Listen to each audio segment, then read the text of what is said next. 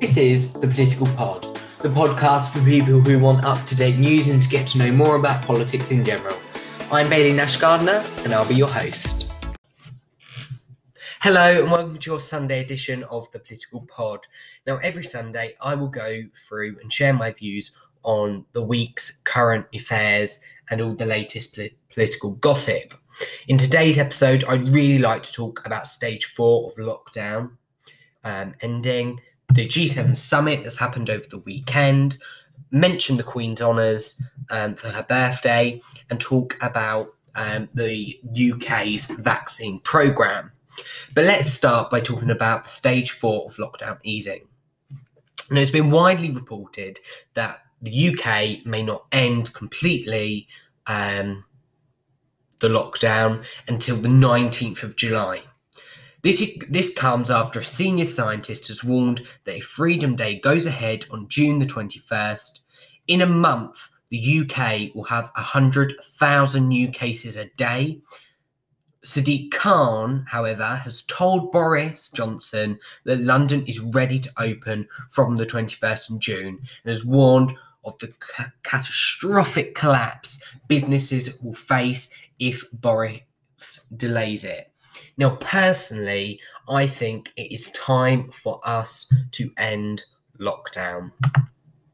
The vaccine programme was the whole reason that we started to ease restrictions. The vaccine programme has still continued to be as good as it was at first, be it just as efficient, if not faster and more efficient.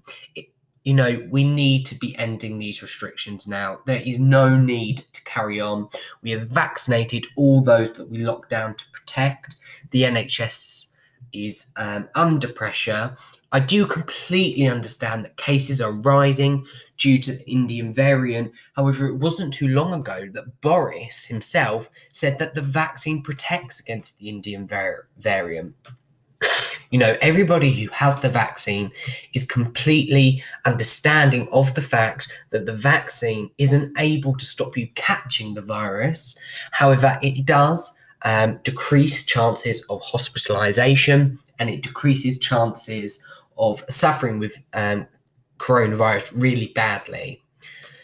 So, my plea to Boris is unlock us finally on the 21st of June.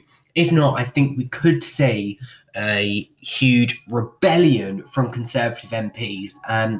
This week we had Theresa May telling Boris, or telling a government minister in the House of Commons, that we need to be able to manage COVID because the likelihood is we will never go back to zero COVID again, which I think is totally understandable.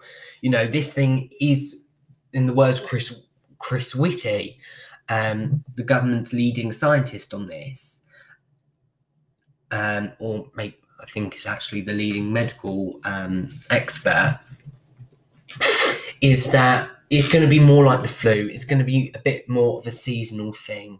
And so, we need to learn how to manage the virus without needing a lockdown. If not, I don't think many people, especially many Conservatives, are going to be following the restrictions, because these are the people that want to get our economy back up and running properly, because businesses are on the verge of failing and going out of business. We can't keep on supporting these businesses forever because there is no money left. We want to recover quicker than we did from 2008. And so the only way we can do this is by unlocking on June the 21st. But we will see how that goes. Boris is due to announce what's happening tomorrow. And so I'm sure I'll talk about it on next Sunday's episode.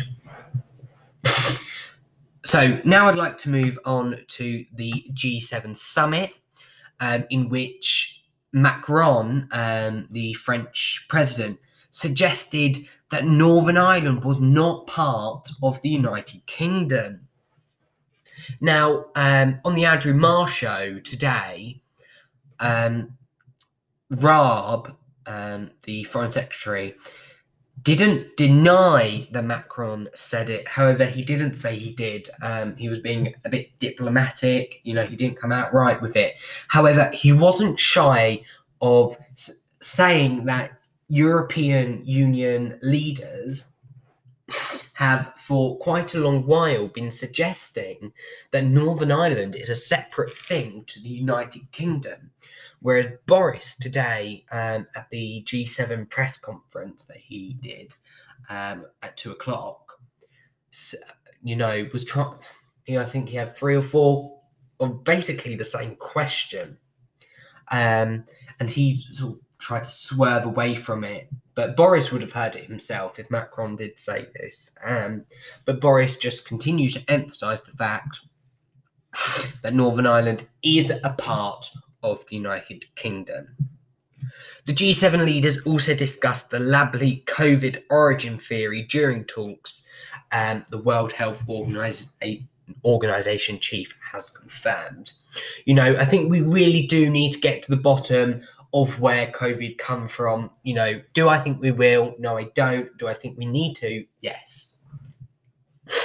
And this is all because, you know, at the G7, they were talking about how, you know, they're working together to make sure that in the next pandemic, we'll get through it in 100 days. Well, actually, if we don't understand the origins like we don't with COVID, we're not going to be able to, you know, steer the ship in 100 days. And that is purely because if you don't know the cause and you don't know where it begins, how do you know how to combat it?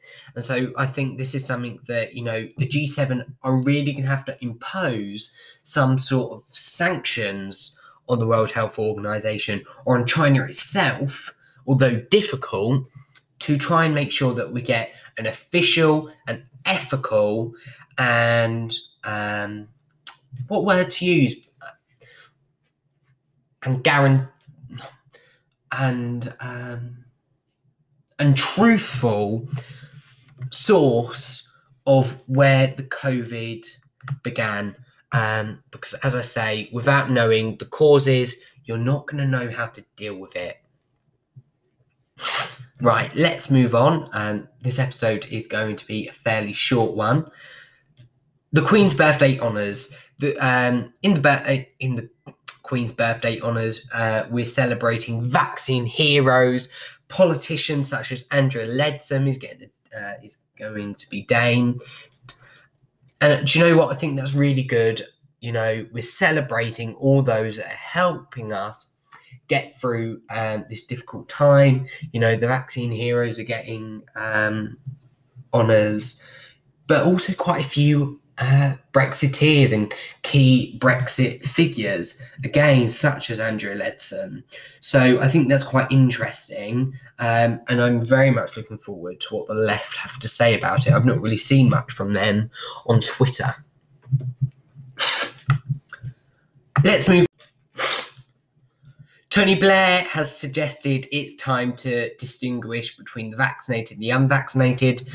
This comes as the UK has administered 70 million doses of the COVID vaccine.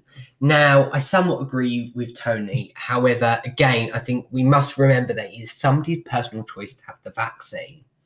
However, I think you can make the personal choice, but you should understand consequences. Maybe you shouldn't go to areas that, you know, such as pubs and clubs, if you've not had the vaccine, because are you safe? We must remember that the vaccine doesn't stop people from carrying COVID. It simply reduces the risk of transmission, hospitalisation, and, you know, severe illness.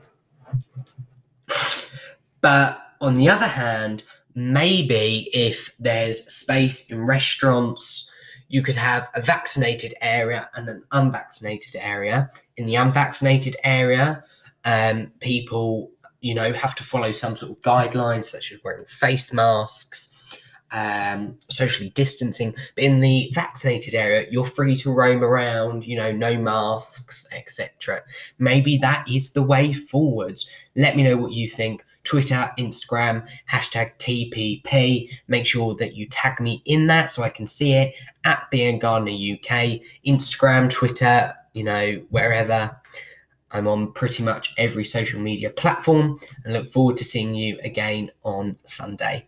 See you then.